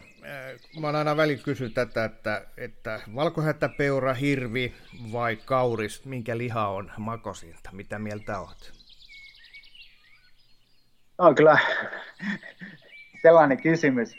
No, kaikki lajit on sellaisia, että kun Pohjanmaalta lähtöisin ja hirveä tuli syötyä lapsuudessa – niin paljon, että mulla oli pitkään hirven jälkeen se, että mä en halunnut sitä. Mä, mä, mä söin, ei siihen aikaan, kun se oli se oikeasti se liha, tuli perheeseen, niin se oli hirveän lihaa valtaosaltaan. Ja sitten kun sä syöt sitä niin oikeasti paljon, niin, niin oli toistakymmentä vuotta, että en syön hirveän suostunut syömään. Ja tota, tota, niin nyt, nyt ollaan tilanteessa, että nyt on valkohäntäpeura on meillä täällä sellainen, että, että et, et, tota, meilläkin lautasella hyvin merkittävä riista-eläin. Ja tota noin, niin, ää, vaikka sen osaa niin hyvin laittaa, niin kuin käsitellä sen lihan, kun peurassa pitää muistaa sen rasvan, niin sanotusti semmoisen kovan keltaisen rasvan tarkka poistaminen, koska se pilaa sen, se tulee sieltä läpi se maku, niin, niin siltikin sanotaan, että sitä peuraa on nyt viime vuosina tullut syötyä kyllä niin paljon, että tota, välillä mulle tulee kausia, että mä en siedä peuran jauhelihaa. Mä en niin kuin millään voi. Sitten kuukausi kaksi, niin sitten mä taas syön, ei mitään, että makaroni laatikon joukossa menee mukavasti. Kauris on sitten taas ehkä sillä tavalla justi, että ää, siinä ei ole tätä rasvaongelmaa samaa kuin peurassa, eli, eli kaurissa ei tarvitse olla sitä niin kuin pelätä sitä rasvaa samalla, se ei ole niin pistävä se rasva, mitä siellä on. Niin kauris on ehkä sillä tavalla, että ehkä, ehkä niin kuin kyllä täytyy sanoa, että johtuen näistä näiden kahden muun ylen syönnistä, niin sanotusti, niin se kauris voi olla tällä hetkellä sellainen itselle, että se on niin maukkain, mutta silti mä sanoisin, että ylipäätään se, että kun syödään riistaa ja keskitytään syömään ja tarjoamaan jälkikasvulle riistaa, niin se on aina hyvä. Et, et en rankkaa sinänsä niin kuin mitenkään, mitenkään näitä lajeja, niin kuin, että joku on parempaa kuin toinen, vaan, vaan tota, ennemminkin se, että tekee monipuolisesti. Ensinnäkin siitä kaurista tai valkohäntäpeurasta tai hirvestä, että, että ei aina sitä jauhelihakeittoa, niin kyllä se kyllä se rupeaa jokaisella nyppimään jossain vaiheessa. Eli erilaisia ruokia vaihtelevasti, niin, niin sitten se maistuu. Juuri näin, juuri näin. Ja, ja tota, mä, mä en ole niin kuin, ää, mä en ole ehkä semmoinen kulinaristi. Mä, mä oon muutenkin vähän tämmöinen kapea, pienikokoinen kaveri ja mulle ruoka on energiaa, jota täytyy syödä, mutta, mutta siltikin niin kuin huomaa sen, että tässä silti tämä, niin mikä on metsästysharrastuksen yksi hienoimmista, että se monipuolisuus. Ja yksi tulee tähän, että me voidaan kukin, kun me ollaan, meitä miellyttää tässä harrastuksessa joku tietyt osa-alueet, yhdelle se on ruoka, toiselle se on se eläinten tuntemus, joillekin on se todellinen jännitys ja sitten ampumaharjoittelu ja näin, niin se, kun sä saat tämmöisiä raaka-aineita, jos sä mietit sitäkin esimerkiksi, että meilläkin esimerkiksi, kun tuossa perheenä syödään, ja sitten ruvetaan vertaamaan sitä, niitä raaka-aineita, ihan oikeasti ruvetaan vertaamaan niitä sen jonkun, vaikka kaupungissa asuva vastaava perhe, millä ei ole mitään niin kuin metsästys ää, niin kuin suhdetta tai metsästäjien suhdetta, niin mieti mitkä raaka-aineet meillä on siinä pöydässä ja miten niin kuin hienot ja puhtaat ja, ja jopa kallisarvoiset raaka-aineet, niin se, että niin kuin itse huomannut sen, että mä oon ruvennut, niin kuin, ruvettu tekemään monipuolisesti, hyvin hyvin monipuolisesti ja plus sen maistuvuuden takia ja, ja sitten jälkikasvu rupeaa muistuttelemaan jossain vaiheessa, että, että, että on syytäkin olla vähän eriä, mutta se, että niin kuin, ää, perus, toki perusruokaa, makaronilaatikko, jauhelihakeittoa, pihvit, näin päin pois. Pihveihin ehkä niin kuin just sitten riistalla tullaan siihen, että se on rasvatonta ja hampurilaisen kun teet kaurispihvinä, niin moni sekoittaa sitä sikaa siihen, ja mä ihan ymmärrän, miksi sitä sekoitetaan, että on aika jytky, jytkypihvi, mutta, mutta, mutta kuitenkin ihan oman valinnan mukaan. Sitten yksi, mistä mä oon innostunut itse niin kuin tosi paljon, niin mä teen niin kuin jerkkiä, eli, eli tota noin, niin, niin sanottua sienikuivurissa, kasviskuivurissa tehtyä vähän niin kuin kuivalihaa. Niin se on sellaista, joka on sitten taas niin kuin mukavaa, mukavaa tota noin, niin myöskin noilla reissuilla, metsästysreissuilla koiranohjaajana, niin sulla on se pussi siellä sun taskussa tai, tai repussa. Ja sitten kun sulle tulee tunne, että nyt on vähän nälkä, niin sä heittelet muutaman siivun sieltä. Niin se on sellainen, mitä niin kuin ehkä suosittelen kanssa, että kannattaa testata, kun vaan löytää oikeat suhteet ja netistä löytyy hyvät ohjeet siihen, että soijakastikeesim, niin ei tarvi suolata erikseen, vaan käyttää soijakastiketta pohjana, niin se suolaa. Mm-hmm. Et, et, et, et, et, sillä tavalla, tiedätkö, niin, et, et, et suo, monipuolinen ja tehdä niistä siinä vaiheessa, kun sä sen kaurin on saanut, niin alusta alkaen sä teet sen ruuan itselle, niin kuin sä alat ns. valmistamaan sitä ruokaa jo saaliin käsittelyn aikana, että se on puhdasta ja hieno. Sitten kun sä leikkaat sen ruoan, niin sä leikkaat sen niin kuin oikeasti hyvin, eikä silleen, että elää jauhelihaksi. Muistan, kun mun kerran olin pyymetällä, pilittelin pyytä ja sitten pyy tuli siihen hyvälle hollille, niin, niin mietin jo, mitä ruokaa laitan siitä ennen kuin laukasin ja ohi meni. Joo, se on yleensä, yleensä kaikessa metsästyksessä. Siinä vaiheessa, kun ruvetaan kotona tirottamaan puukkoa ennen lähtöä, niin silloin tietää, että on ehkä parempi kuin ei lähde. yleensä käy just niin, että, että tota, saalista ei sitten tulekaan. Kyllä. Miten, kun sä sanoit, että metästät kaikenlaista, äh, mikä on se sun mielenpainuvin metästysmuisto? Mä, mä mietin tätä yksi päivä tuossa ja se oli silleen hauska juttu, että on monenmoisia niin kuin mieleenpainuvia kokemuksia, mutta sitten on niin jotenkin semmoinen hauska se, että nimenomaan yhteen kaurispukkiin liittyy. Ehkä se sanotaan, sanotaan, että siinä tilanteessa se ei ollut hauska, mutta myöhemmin se on sitten, että et se täyttää varmasti sen mieleenpainuvimman tota noin niin, äh, tilanteen. Ja tämä sijoittuu tuonne Puolaan. Olin itse asiassa keväällä Kaurispukkiharis Puolassa ja tarkoitus oli ampua semmoisia niin pieniä yksilöitä. Ja, ja sitten olikin sellainen ylivuotinen, ehkä kaksivuotias, kaksi, joo, kaksivuotias pukki oli siinä naaran kanssa pellossa ja sitten tota noin, niin, se oli semmoinen niin isot, valtavat, valtavat peltoaukeet ja siellä meni semmoisia juotteja, jossa oli sitten välillä enemmän ja vähemmän semmoista niin kuin läpipääsemätöntä puskaa ja, ja se niin kuin läpimitta semmoisen juotin oli joku 20 metriä. Se oli niin kuin tiheä pusikko peltolohkojen välissä ja siinä oli sitten tosiaan niin kuin semmoinen pieni pukki oli siinä ää, Naaraan kanssa makas pellossa ja me hiivittiin, no ne säikähti ja meni sellaiseen niin kuin selkeästi erilliseen puskaan, pienen koko 25 metriä kertaa 15 metriä ja ei mitään, sitten kierretään sinne toiselle puolelle ja, ja opas on siinä koko ajan. Hänen vastuullaanhan on se, että mitä asiakas niin kuin, tekee ja hän antaa luvan ampua onko se turvallista ampua se, onko se oikea ja näin. Ja ei mitään, sitten se meni siihen pusikkoon ja sitten tota noin, niin odoteltiin sitä sieltä, että, että tota, tuleeko se näköiselle ja, ja tota noin, niin, ää, yht, ää, niin opas, opas kierti pikkusen silleen, että pikkusen pökkääkseen niitä ja, se, ja totta kai siis pukkia ammutaan vaan. No sieltä tuli pukki, siinä on kaurispukki, ammuin. Ja sitten kun mä kävelen siihen raadolle,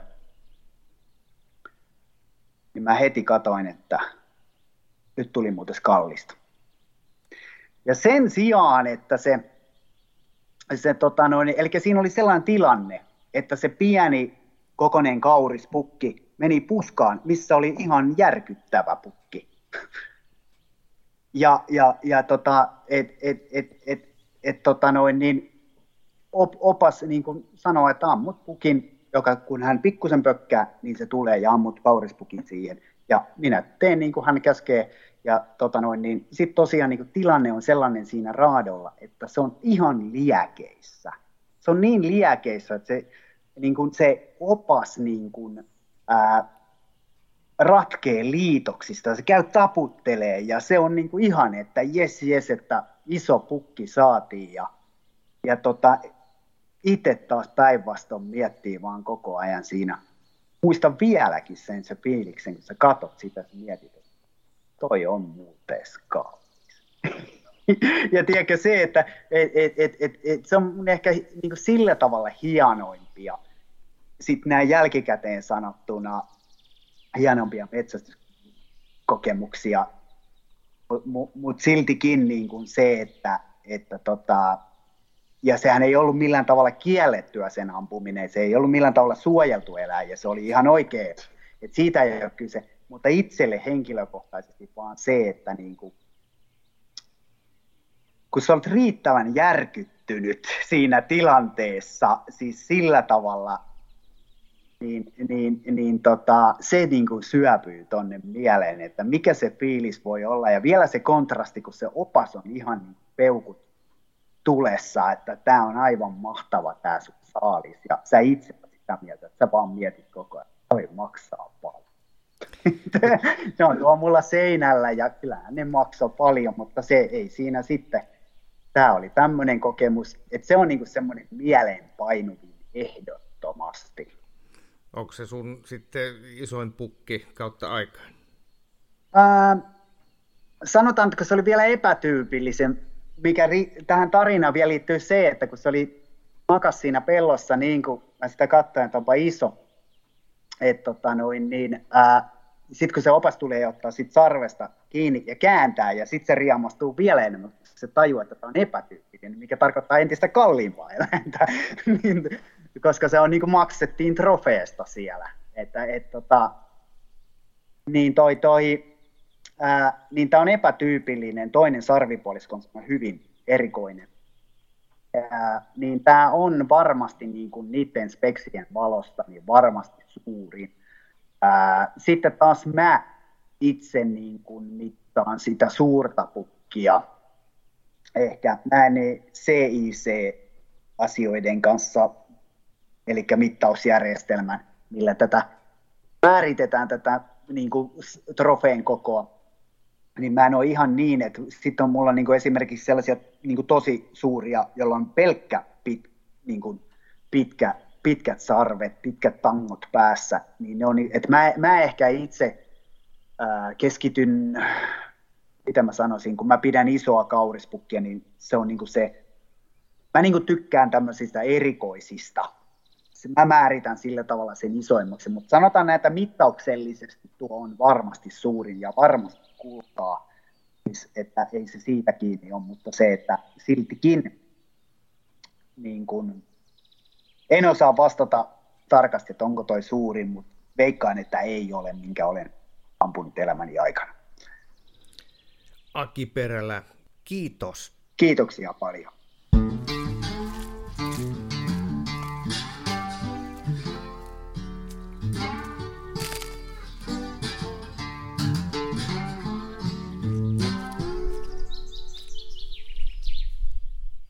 Tämä on Kouvolan Sanomien Saappaat jalassa podcast.